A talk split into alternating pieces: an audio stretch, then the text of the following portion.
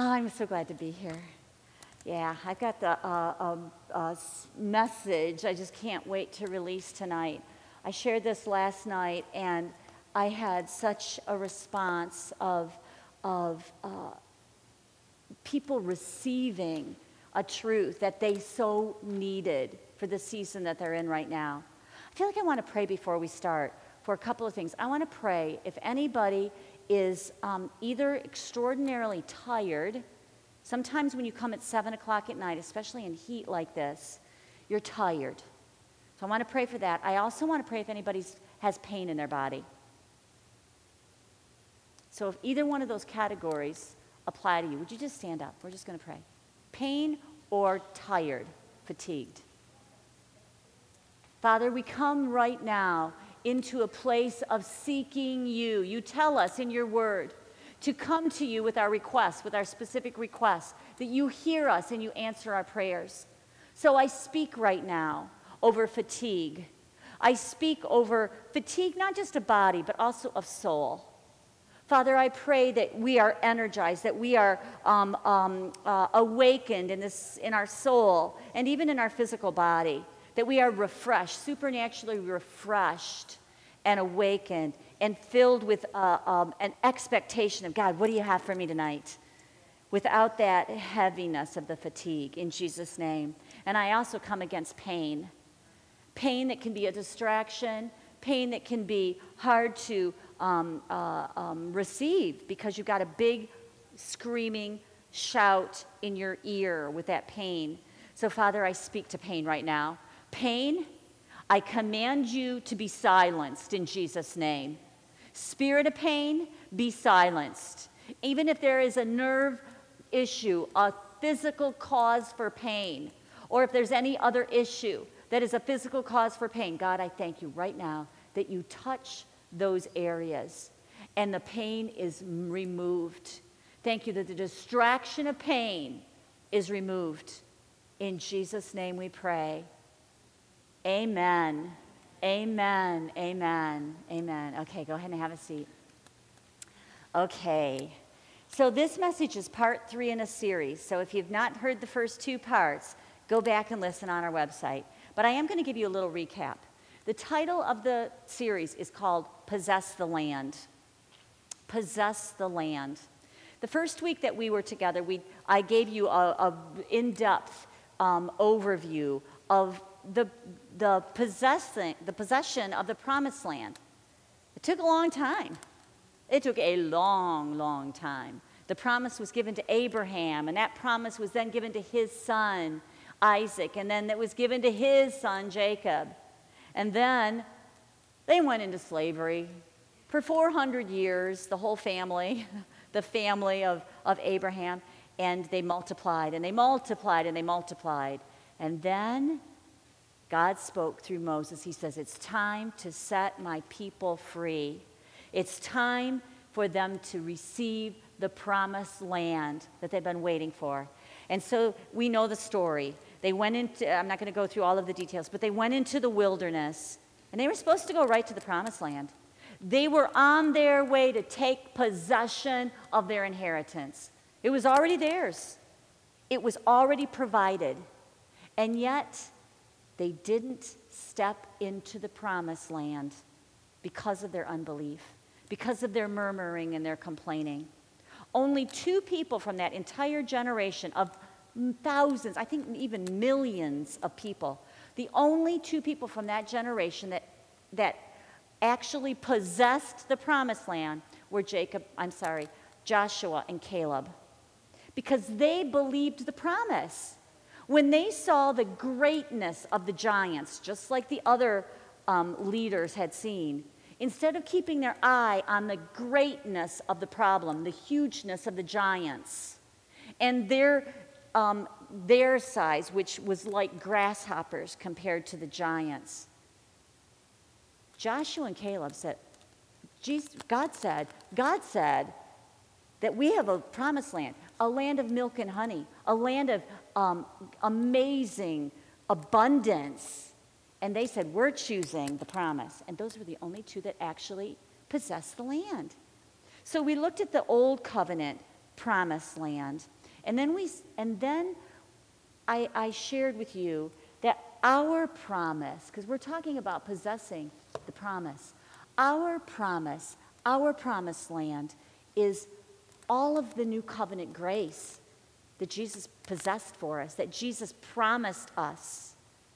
Everything that is provided through the grace of Jesus is for us. It's our possession, just like the promised land was their possession. But it's not automatic. We have a part to play in possessing it. The first week I talked about possessing the truth, because I think that's the first step. We need to possess the truth of the promises. So that truth becomes deposited inside of us, just like it did inside of Joshua and Caleb.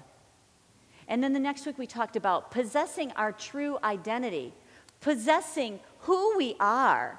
First, we need to know the truth of the word, and then we need to know who we are as born again children of God. We receive our new identity when we're born again, but we need to know that identity and possess that identity. And then the promised land can come into existence in our lives. Those promises can be manifested in our lives. Possess the truth, possess your identity, and then you will possess the promise. So that's what we were talking about last week. Today we're going to move into the, the, the third section, and we're going to be in this third section for two or three weeks. The third section is one specific promise, and that is the promise of healing. There are so many pieces of God's extravagant grace. But as Lisa prayed when she opened us up today, Jesus completely uh, gave to us a great exchange. He took our sickness, He took our pain, and gave us His wholeness and His health. There was a divine exchange. We're going to look at scripture that gives evidence to that today. It's ours. Healing is ours as born again believers. It is our present possession in the spiritual realm. But in order for that to become manifest in our life, this is, this is again the simplicity of Cindy, the elementary teacher. But this is how I see it, and it's so simple. It's already ours in the spiritual realm. But in order for us to see it in our life, it needs to get into our soul. We need to be renewed so that, and we're going to talk more about this today, so that what is ours in the spiritual realm is absolutely painted on the canvas of our heart. And that the identity of who we are is painted on the canvas of our heart. And then we will see it in the physical realm. So, first we have it in the spiritual realm, then it becomes real in our soul before we actually see it in our body. Now, that's not 100% of the time because God is God. He's amazing. He's a miracle working God. And He doesn't always go through step A, B, and C. But that's that A, B, and C is available for every single believer. Amen. Yeah, Glenn. Amen. That's good news. So let's get started with this session. Last week I posed a question. And I'm going to start where I, where I left off last week. And it is Has the sickness or the issue in your life that you're in the midst of, the pain, the sickness, the issue in your life, and it might be multifaceted, has that become your identity? Have you received it as who you are? So let's look for just a minute at some research because this is proven scientifically, and God's going to show you biblically that his, his word is true and it backs up this research. So here's the research research on everything from exercise to eating behaviors to sexuality to political action to even drug use or drug addiction suggests that having one's identity wrapped up in a particular behavior is a crucial motivating factor to sustaining it. So if you see yourself as a smoker, it's going to be very difficult to break that thing off. Whatever you see yourself as is very closely connected to that behavior or that life thing that's happening in your life. If you see yourself as um, uh, an angry person, this is, a, this is a simple example, but there are different cultures. Italian, one of those cultures. And they say, I'm Italian. I got a quick temper because I'm Italian. If you buy that identity, it'll be really difficult to not have flashes of anger. But that's not who God says you are. God has given you the fruits of the Spirit. And one of those fruits is self control. That's who you are. That's your real identity. So if your identity, if you've bought a lie that isn't in agreement with God's truth, it can be so connected with the behavior that it's very difficult to be delivered of that behavior. The same is true if you have bought an identity of sickness. Maybe you've had a, diagnosis for many, diagnosis for many, many years, or a chronic pain for many, many years. As Pastor Tim says, if you make peace with it, you're going to keep it. It means you kind of accepted it as your identity. But there's good news. You don't have to keep it. Here's another piece of that same research. One of the best ways to change a health behavior is to change your identity that goes along with that behavior.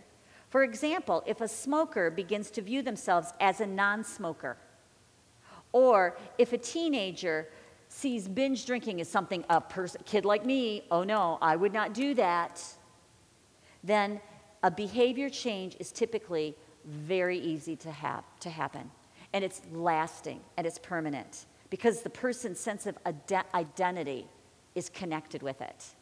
Ken and I have ministered to many people um, to break off the addiction of smoking. It's just something that is, seems to be really easy, especially for Kent. He prays for people and they get delivered of nicotine addiction.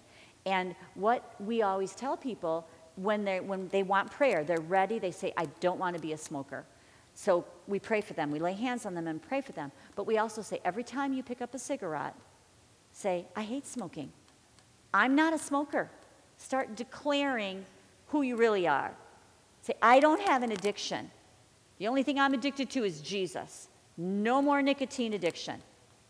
And when you start speaking that, declaring that, and start seeing yourself as a non smoker, then it's much, much easier to be completely freed of that addiction. And that's true for any other identity thing that you've bought unknowingly. You don't do it un- intentionally, but it happens unknowingly. So here's Pastor Tim's quote Your new identity in Christ is very important to your healing. If you're believing things about yourself that are not your true identity in Christ, then you are under the deception of the enemy. Last week we talked about the, the enemy's ploy to steal your identity, identity theft. He doesn't want you to step into your new identity as a, a daughter or a son of God with the inheritance of God. He wants to steal it. He also wants to give you an identity crisis, the deception, the twisted truth, uh, or partial truth.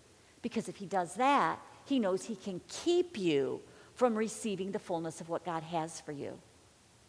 So if your identity doesn't match, if the identity you're living and believing doesn't match your true identity in Christ, it can affect your health and it can affect your ability to receive the fullness of your healing that Jesus died for. So this is important. Here's a question what is the primary picture in your heart? How do you see yourself? How do you see yourself, your identity?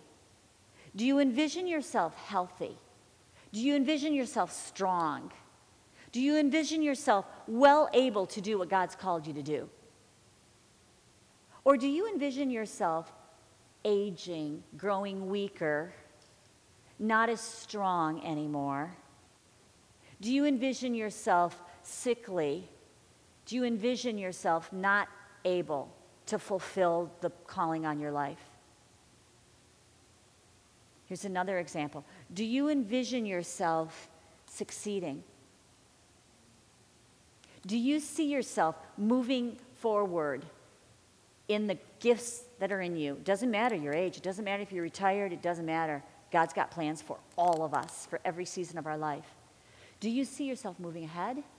Or do you see yourself mm, kind of done? Maybe I'm um, not able, not worthy, not strong enough, not qualified.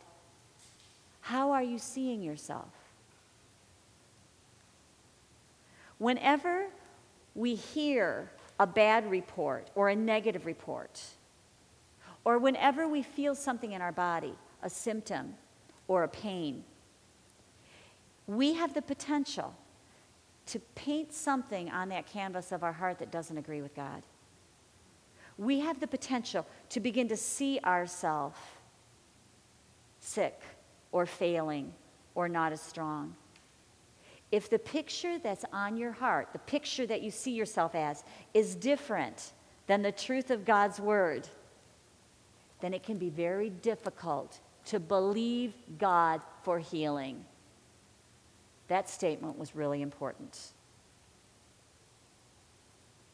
If you hear something, a report, if you feel something in your body, a pain or whatever, and if you meditate on it, if you think about it, if you see yourself sick, if you see and if you do the what ifs and the oh my gosh, what's going on, and you imagine it, and you paint a picture on your, in your heart that's negative and that isn't in agreement with the truth of the word, then it can be really difficult to receive what God has for you. Even believers who believe in healing, I know the word of the Lord, I know what the scripture says, but even if we know what the word is, if a picture in your heart has, has displaced the truth of the word, then it can affect your believing and your receiving. But here's good news we can paint a new picture in our hearts. We can dispossess that old identity. We can dispossess whatever that thing is that's been trying to take up residence in there and we can replace it with the truth and possess healing and health. Because today, our subject is possessing healing, possessing wholeness. Uh, at the very beginning of this year, in January, I taught a series, actually, I think it was just two sessions, on staying sensitive to God. The second part, part two, I put this in your notes because I really recommend you go back and re listen to Staying Sensitive to God, part two. I'm going to give you a Cliff Notes version of that tonight, but it is a powerful tool to change the picture in your heart. I'm going to talk about two strategies. The first one is using a positive imagination. A positive imagination is imagining yourself being healed, imagining your body working the way that it's supposed to be working. For example, when I was diagnosed with cancer, my lymph nodes weren't working. They were, that's where the cancer was. It was through my whole lymphatic system. So I had a positive imagination. I didn't even know this truth, this spiritual truth. But I did this. This is something that just, um, I'm sure, Holy Spirit helped me to, to do, to take a powerful step. I started to see my lymph nodes doing what they were supposed to do. Instead of being overcome by cancer, because there was melanoma in my whole lymphatic system that was overtaking my body. But I said, no, no, no. God created lymph nodes to destroy disease. So I started to envision this little war going on in my lymph nodes with my, my body, my white blood cells, eating up cancer like Pac Man's. And I saw this little war going on, and I envisioned it instead of imagining my body being overcome with cancer. I was imagining my lymphatic system destroying cancer. That's positive imagination. Another example, one of the scriptures that just, just spoke to my heart was the scriptures that said, The same spirit that rose Jesus from the dead dwells in me. There's more to the scripture, but that's the only part that I thought of, that I meditated on. And I just imagined this great big Holy Spirit, not a little bitty baby Holy Spirit, but full blown Holy Spirit, the same Spirit that raised Christ from the dead in me. And so I envisioned the light of the Spirit, and that's how I envisioned him, was as a healing light in my body, literally just filling up every, every part of my body, every part of the inside of my body with this radiant light. And I saw it almost as radiation, but God radiation. Just healing my body, I would just envision this powerful Holy Spirit getting rid of every single cell of cancer. The light of Christ displacing the darkness of evil. So that was a positive imagination. Another part of positive imagination is to imagine yourself healthy. Imagine yourself doing what you want to do healthy. Imagine yourself sharing your testimony everywhere you go. Imagining yourself up in front of the church on Sunday saying, Let me tell you what God did in me. Imagining yourself, uh, whatever you love to do. Um, Nathan, our friend Nathan, we love Nathan. His vision is playing basketball with his grandson. Marlene's vision was riding bicycles. She had never even walked, never once. She had never felt the ground underneath her feet. But she was envisioning herself riding bike on a beautiful summer day. Envision yourself healthy. So that's a positive imagination. But then there's another higher level, and I call it a sanctified imagination. The definition of sanctified is to be made holy, to be separated from the world, the world's view, the world's way of thinking, the world's limitations, and to be set apart for God and His use for you. Sanctified imagination. I'm going to read two scriptures. They're both the same um, reference, but I'm going to read it first out of the New King James and then out of the Passion. You will keep him in perfect peace whose mind is stayed on you because he trusts in you. So, this is a promise for us. It talks about our mind. That word mind is the, the Hebrew word yetzer. Y E T S E R. You may want to write this because I didn't put this on your notes. Yetzer. And I want to share the four words that Yetzer can be translated as. Yetzer can be translated as mind. It can also be translated as imagination. The third word is understanding. And the fourth word is conception. Let me say that again mind, imagination, understanding, and conception. So, we're going to talk about that for a minute. So, this promise says if you, if my children will or I'm sorry, I got to reverse this. God's speaking to me first. He says, I will keep you in perfect shalom if you keep your mind stayed on me. Shalom is that amazing word. Shalom. The Bible says right here, God says, Lisa, I will keep you. Keep you means protect you, surround you, like keep you in this little bubble of peace. I will keep you in shalom. Shalom is nothing missing and nothing broken. Shalom is healed and made whole. Shalom is soundness. Let's think, think of that word soundness in your spirit, your soul, and your body. Shalom is having all your needs met in, um, uh, I don't really like the word prosperity because I, I, don't like the, the whole prosperity message thing but it means having all your needs met in whatever area of life you're in. It means being protected. It means welfare and safety. All of that. God says, I will keep you in peace.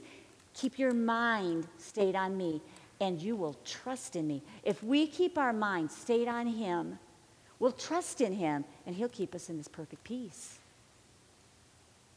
The next translation, this is the Passion.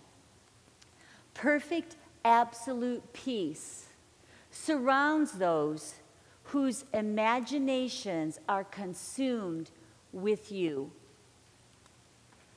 They confidently trust in you. So we see that same word yetzer is now translated imaginations. Our imaginations consumed with God. And He will surround us with His peace, and trust is the byproduct. So let's talk a little bit about what this keeping your mind stayed on God means, because we're talking about painting a different picture on your heart. We're talking about a sanctified imagination. This term, keeping your mind stayed on the Lord, is more than just knowledge of the Word of God. It's more than head knowledge. It's more than just saying, I know lots of scriptures about healing. Because I do. I know lots of scriptures about healing. I'm not bragging. I'm just saying, after 18 years of teaching, there's a lot of scripture in here. That doesn't do me any good unless it's in here. Understanding is more than just knowledge or being able to recall a fact or recall a scripture. Understanding, that's another meaning, that's another one of those words for yetzer. Understanding is getting something deep down on the inside of us. A lot of people read the Bible with their head and not the imagination of their heart. That's like chewing on food but not swallowing it. Isn't that a good analogy? That's like chewing on food and spitting it out and not getting the nutrition out of it. The word won't minister to us at its, full, at its fullest unless we get it deep into our hearts. How many of you have seen the series The Chosen? It's a TV series. Dale has, Liz has. I highly, highly, highly, highly, highly recommend it.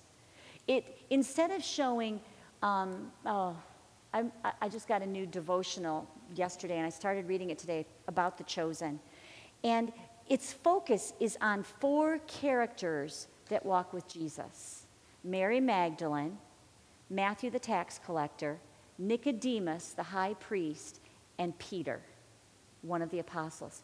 And it shows their interactions with Jesus. It shows Jesus' interactions with them. It, it has just stirred up something in my heart that shows me, and I, I know it's a, a fiction, um, it's not really fiction, it's um, creative license that they've taken, but it so resonates with the love, the compassion of God, and how He influenced the people around Him. And it helps me in my heart to paint a new picture, a deeper picture of Jesus. So that's what growing in understanding is about. Another strategy that I love to do is to take a scripture and instead of just reading it, I pray it. I take a scripture, I let God direct me. And instead of me reading where my bookmarker is or my ribbon is, I ask Him, What do you want me to read? And I take one chapter and I, I read two or three verses. And then I stop and I talk to God about it. I often pray about what it is that He's talking to me about. That's what talking to God is. And then I read a few more scriptures. And sometimes I just stop and praise and worship. Sometimes I stop and, and, and realize that He's giving me direction, or sometimes correction, or sometimes affirmation, or whatever it is, and I just stop and talk to Him about it. But instead of just reading, I am using my imagination. Another amaz- amazing strategy, and this is in that teaching, staying sensitive to God, part two. Another great strategy is to put yourself in the Bible. Put yourself, imagine that you're one of those people getting healed. There's lots of accounts of healing in the Bible. Imagine yourself as the blind man that Jesus spits on the mud and puts it on your eyes and says, Go wash in the pool of Siloam. Or um, what, you know, there's many, many healings where he, he touches the leper who says, Jesus, if only is it your will Please heal me. And Jesus says, It is my will. Picture yourself as that leper. Put yourself in the story. Imagine yourself in the story. That is a sanctified imagination because you're not just imagining positive, you're imagining the Word of God coming to life in you, in your life, and, and your life in the Word. To keep your mind stayed on the Lord means meditating about God and His Word until it paints an image on the canvas of your heart and you begin to see things from His perspective according to His Word. Meditate on the Word of God until you conceive what the Word says in your imagination. That's another meaning of Yetzer, conception. Until you literally become impregnated with the Word, where the Word of God joins with your spirit and you become one. And then continue to incubate that Word with continued meditation. Meditation on the Word of God literally changes the way we see things within our heart. This sanctified imagination isn't seeing with your eyes, it's seeing with your heart. And as we spend more time meditating on God's word about healing, the Holy Spirit paints a new picture of health in our hearts that displaces the old pictures of sickness. So, what you're doing is you are dispossessing the old inhabitants and you're possessing the promise. A new picture's in your heart. You've dispossessed the sickness. Instead of seeing yourself sick, you start seeing yourself whole. Instead of seeing yourself with the wrong identity, you're starting to see yourself with your true identity. If the negative picture in our heart is going to change, it is imperative that we change our focus until we see ourselves well on the inside. We must see it to be it. Amen. Proverbs 23 7 says, For as he thinks in his heart, so is he. So, what is that picture in your heart? That is who you will manifest. That is what will manifest in your life. I stand right now declaring in faith that when we see ourselves well, that when we see the Word of God in our heart, not just in our head, but in our heart, that it manifests in our life. God, your Word, your will be done in us here on earth as it is in heaven. In Jesus' name I pray. Amen. Amen. Okay, so we're going to take a shift now, and we're going to talk about divine healing, divine health, and divine life. Because guess what? It's all in His Word, it's all part of our inheritance. But in each one of these areas, I'm going to give you scriptures, few scriptures. Huh, there's hundreds. I'm going to give you just a couple on each one of these areas. If we possess the truth through meditation, through changing the picture in our heart, if we possess the identity of healing, or our identity of a divine health, or our identity of a divine life, that's when we're going to see it come to pass in our life. Possess the land.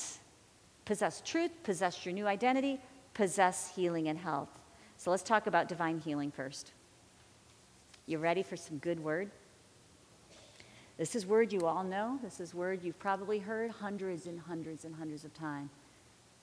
Let's let it go into our heart. Let's paint a picture. This, the um, translation that I'm going to read out of is the Passion. You know, I've been reading from the Passion a lot lately. It just, just stirs in my heart when I read it. So we're going to um, read Isaiah 53, a very familiar promise about Jesus, our healer. This word was written prophetically about six or seven hundred years before Jesus was even born. As I read this, I, I put the scriptures in your handouts this time because there weren't a whole lot of them this week. But as I read this, I want you to, it, it's okay to, you don't need to see me. Just close your eyes and let the picture of this word come into your heart. See this, envision this. Isaiah 53, verse 4. Yet Jesus was the one who carried our sicknesses and endured the torment of our sufferings. Jesus, our Savior, Jesus, our healer, carried our sicknesses. What is the sickness that your body has been fighting? But he didn't just carry sickness, he also endured the torment of your sufferings. The word torment means pain, intense pain. And it can refer to mental pain, emotional pain, or physical pain. Jesus, with love, demonstrated to us, carried our sickness, and endured the intense pain of our suffering. And then verse 5 says, He endured the punishment that makes us completely whole. He endured the punishment, and that punishment was the whipping on his back. He chose to endure the punishment. He didn't have to, he could have said, No, thank you. But he was purchasing our wholeness. He endured the punishment that purchased our peace, our wholeness. That's that same word, shalom. And by his wounding, we found our healing. By the wounding on Jesus' body, we found our healing. That's God's word. That is a promise that we need to possess, that we need to take. Feed your soul. Get it in, the, in your heart of hearts of hearts. You know my story about going to see The Passion of the Christ if you've been here very much. I went to that movie shortly after I was healed, and I told myself, Jesus, if you could have taken those stripes on your back, the least I can do is watch it. And when I went to that movie, I made myself keep my eyes open. It's probably the hardest thing I've ever done because I close my eyes to everything. Kent knows. I won't watch anything, anything that has blood and stuff on it. I just won't watch it. But I made a choice before I even went in to keep my eyes open. And I was crying so hard during the whole whipping. And every stripe that Jesus took on his back, out loud in that theater, I said, By your stripes, I was healed. By your stripes, Jesus, I was healed. We need that picture on the canvas of our heart. That's what this promise gives us. But we can, we can have it so, um, I don't know, so just on our, in our brain that we don't even think about it anymore. We need to possess the truth in the, in the heart of our hearts. 1 Peter 2.24 is the scripture that, that looks back at the finished work. This one is looking forward prophetically or the first one was. And then 1 Peter 24 is looking back. It's a very similar scripture. Jesus himself carried our sins in his body on the cross so that we would be dead to sin and alive unto righteousness. Our instant healing flowed from his wounding.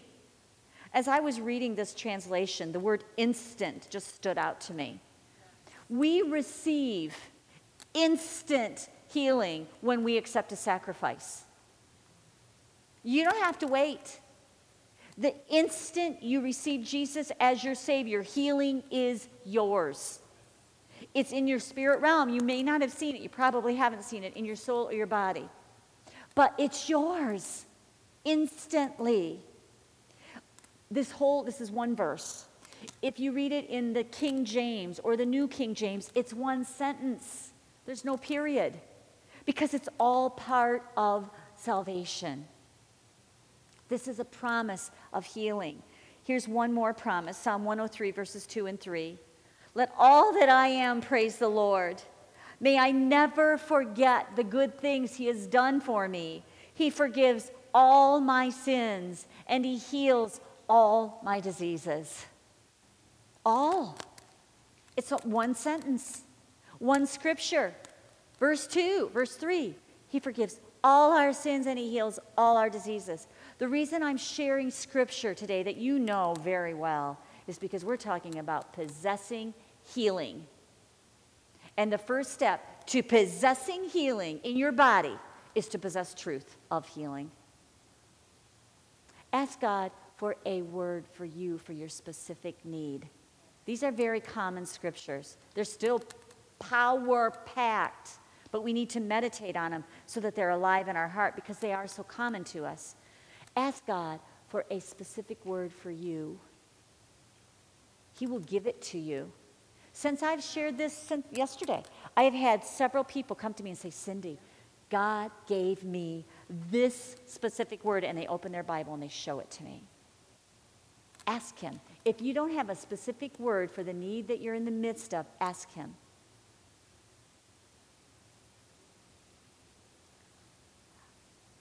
I want to go through one more point on healing before we um, move ahead, and that is Jesus. You know, when I'm talking to a new person for the first time that doesn't know about Jesus, God's will to heal, this is usually where I go. I say, Look at Jesus. Look at what Jesus did when he walked on this earth. Read Matthew, Mark, Luke, and John. He healed everyone, he never turned anyone away. And he is a perfect representation of the heart of God. So if he healed everyone with such compassion, there are 31 individual accounts of healing in the Bible, and there, many of them are repeated numerous times in the th- four Gospels. But there are 31 different individual accounts of healing. And then, in addition to that, there are 20 accounts where he healed every single person in need in a mass of people. That in itself is enough to say, uh, Jesus heals. He didn't give sickness, He didn't withhold healing. He didn't say you're not worthy. In fact, he did the opposite. He healed and then he said, Go and sin no more on two different occasions. He was filled with compassion and he healed and he healed and he healed. Hebrews 13 8, Jesus Christ is the same he is eternally changeless, always the same, yesterday, today, and forever. That's in the Bible. I happen to believe the Bible. And if the Bible says Jesus is the same, then he's the same. And if he healed when he walked on this earth, he still heals today. Amen.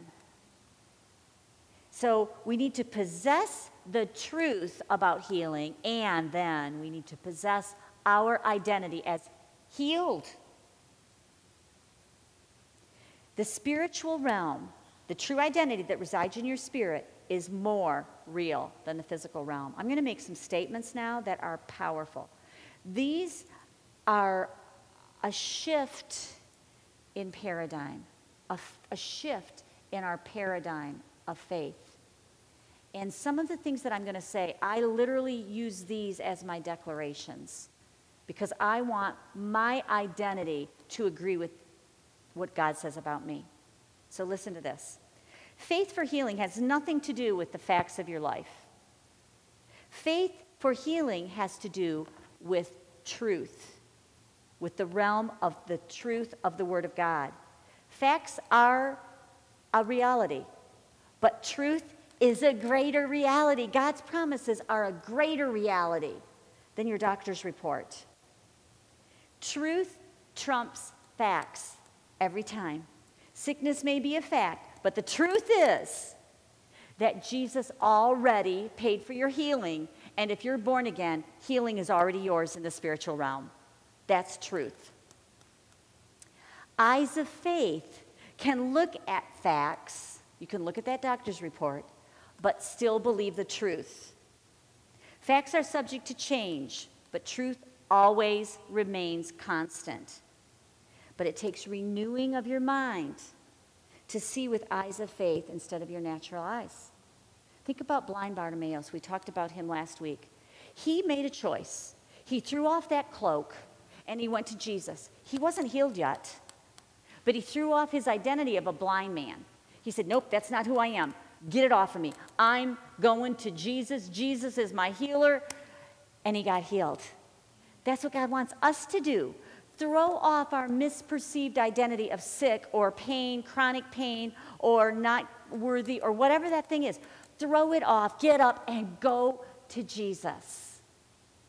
Start seeing with eyes of faith instead of natural eyes. And here's a common misunderstanding. This is where we're going to put a switch in your thinking. A common misunderstanding is that you must fight to get healed instead of fighting because you've been healed. It's past tense. Are you trying to obtain healing or are you defending healing that you already have? Are you trying to obtain healing or are you defending a healing that's already yours? Because it's much easier to defend something you already have than it is to get something that you don't have.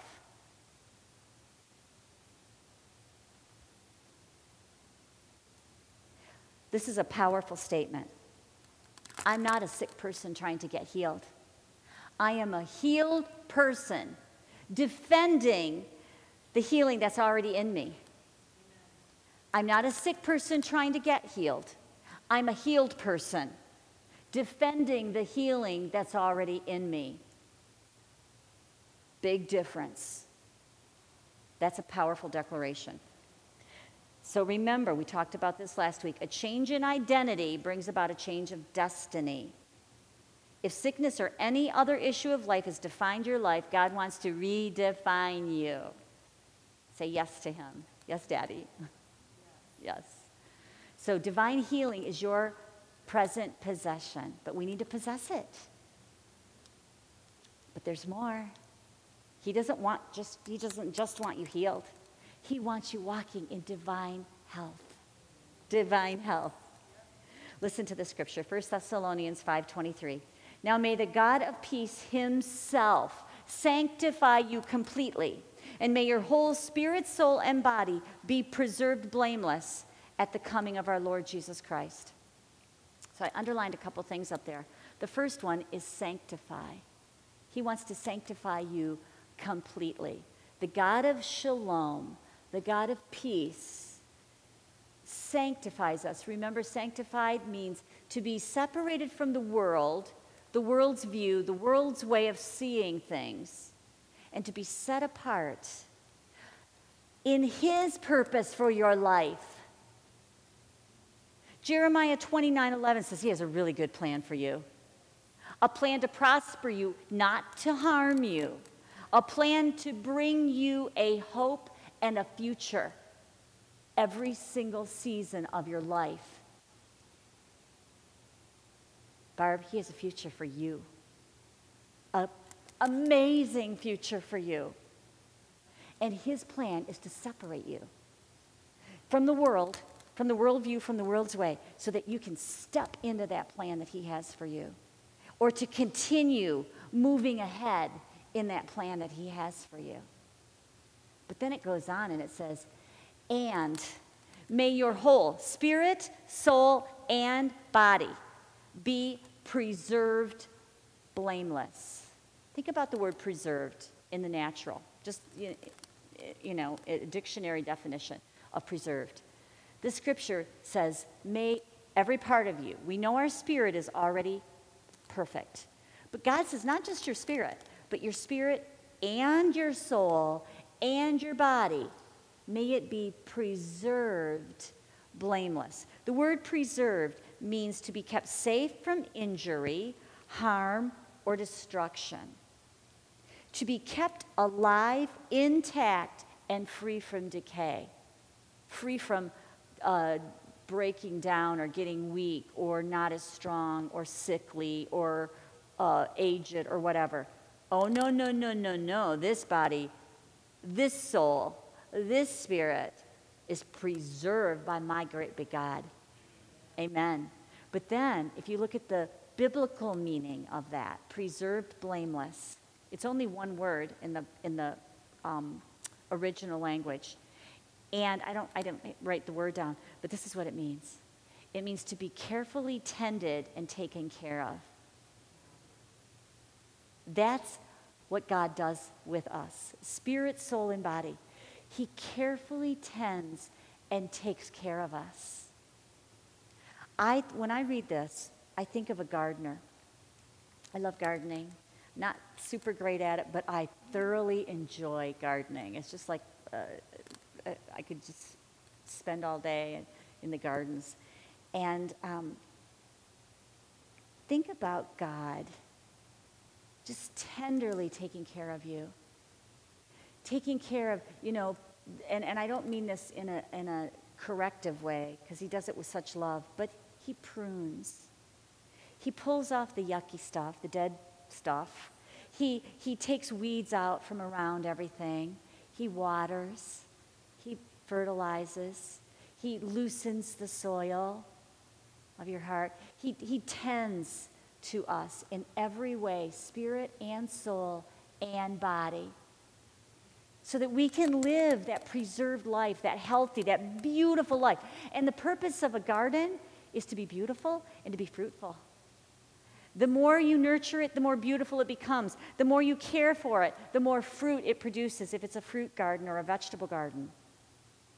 So, as I was preparing this yesterday, I was in my bedroom. It's usually where I am. I close the door, and I was in there just preparing. And I started to think about God being a master gardener and I started to think, well, about my flowers.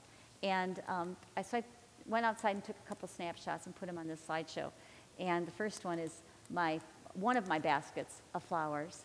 And it's not, that doesn't show it as beautiful as it is, but it is absolutely breathtakingly beautiful. It's so healthy. There's no yucky dead stuff on it and but what do I do? I go out there every day or every other day and I cut off the dead stuff and Kent has blessed me with a drip system. So it waters twice a day because we, we're gone a lot and it wouldn't live otherwise. And, and I Miracle-Gro it every week. I really love to, I've learned the, the, the uh, magic of Miracle-Gro. It's amazing what it will do.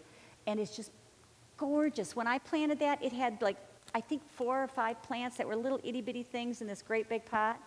And now it's just overflowing with beauty. And, and then the next picture, this is my herb garden. And it sits right outside my kitchen window. So when I'm at my kitchen sink, that's what I see.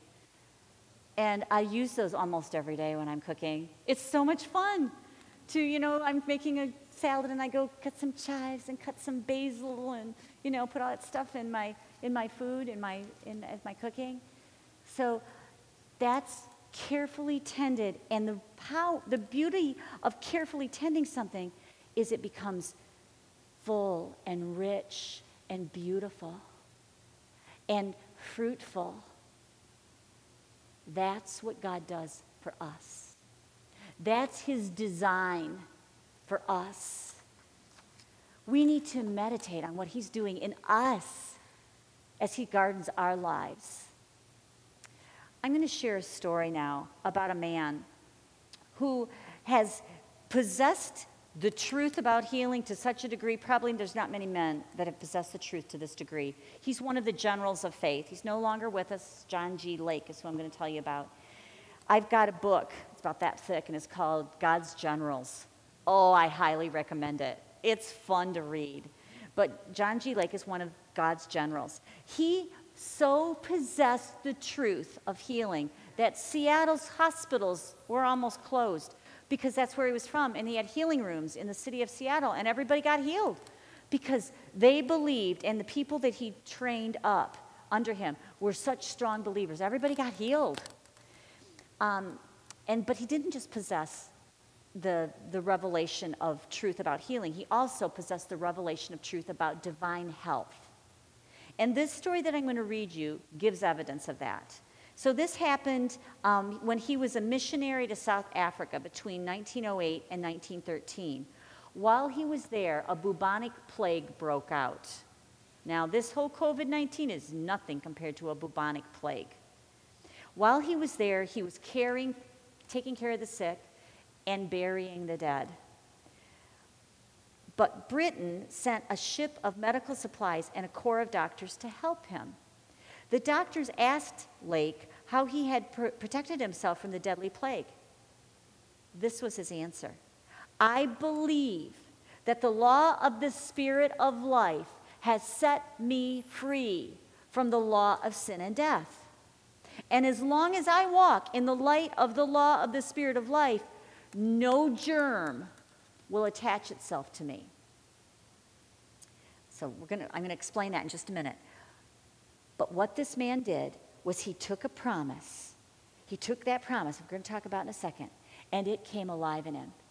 It was so true, it was painted on the canvas of his heart, so true, that it wasn't just a word. It wasn't just something in the spiritual realm. It had come to reality in, the, in his heart.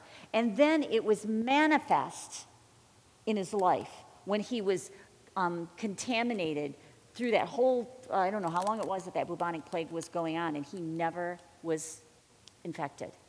So here's the scripture, and this is one I've been meditating on over the last few days. The law of the Spirit of life, the law of the Spirit of life is the complete work of salvation, bringing life from the Spirit of God to us. The law of the Spirit of life is what we receive when we receive Jesus. Life, the fullness of life. We're talking about divine healing, divine health, and divine life right now. This promise, which is Romans 8, verse 2, says that when we received the law of the Spirit of life, that we've been set free from the law of sin and death. The law of sin and death is everything evil that came into the world through sin, such as disease, poverty, addiction, spiritual death, and early physical death. John G. believed it. John G. Lake believed it. He believed that this life that he possessed in his spirit and in his soul was also his in life. And he had been delivered, he had been set free from the power of the curse, which is the law of sin and death. And then he proved it. Listen to this. The doctors were unconvinced. So Lake insisted that they do a microscopic experiment on him. Lake showed them that, um, that if you took some of the bubonic plague foam from the dead people and put it under a microscope, it was moving, it was alive, it was living germs, living viruses. But if they took that same foam and they put it on his hand and then looked at that under the microscope, it died on contact. It proved the Word of God. He chose to walk in what God gave him, which is divine health, divine healing, and divine health. He didn't have to get healed of bubonic plague, he was healthy. His body wouldn't receive it. I have been speaking that over my family and over you guys this whole COVID 19. No COVID 19 virus, germ, will touch my body and live. It will die on contact. I am protected. I, the Spirit of life, the law of the Spirit of life, has freed me from the law of sin and death, and that includes COVID 19. And I claim that for you as well. I speak that over you as well. In Jesus' name, amen. Here's another scripture about divine life Psalm 103, verse 5. Love this one. It's one of the, the promises of the benefits of God who satisfies my mouth, my necessity and desire at my personal age and situation with good, so that my youth renewed is like the eagles, strong, overcoming, and soaring. This is the promise of renewed youth. This is a promise of divine health your whole life long. But in order to receive the benefits, you need to possess it. And you need to see yourself that way. See yourself with renewed youth. Don't see yourself aging. Don't see yourself having pains in your bodies just because you're another year older. Oh, no, no, no, no. No. See yourself with health, walking in divine health all the days of your life. Amen. So, divine healing, divine health. And the third one, God showed me several years ago. He doesn't want us to just live in divine healing and divine health. He wants us to live in the fullness of divine life. Yes.